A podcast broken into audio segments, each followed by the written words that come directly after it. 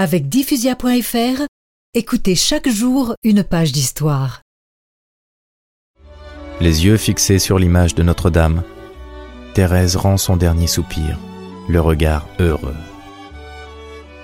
C'est le 30 septembre de l'an 1897.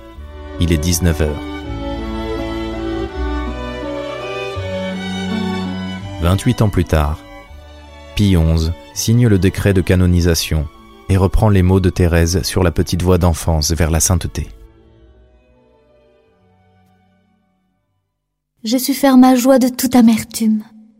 Je n'ai jamais de déception parce que je suis toujours contente de ce que le bon Dieu fait. Je ne désire que sa volonté. Je me suis passionnée pour l'oubli. La charité paternelle, c'est tout sur la terre. Ma vocation, c'est l'amour. À l'aube du troisième millénaire, le pape Jean-Paul II a élevé à la dignité de docteur de l'Église la petite carmélite de Lisieux.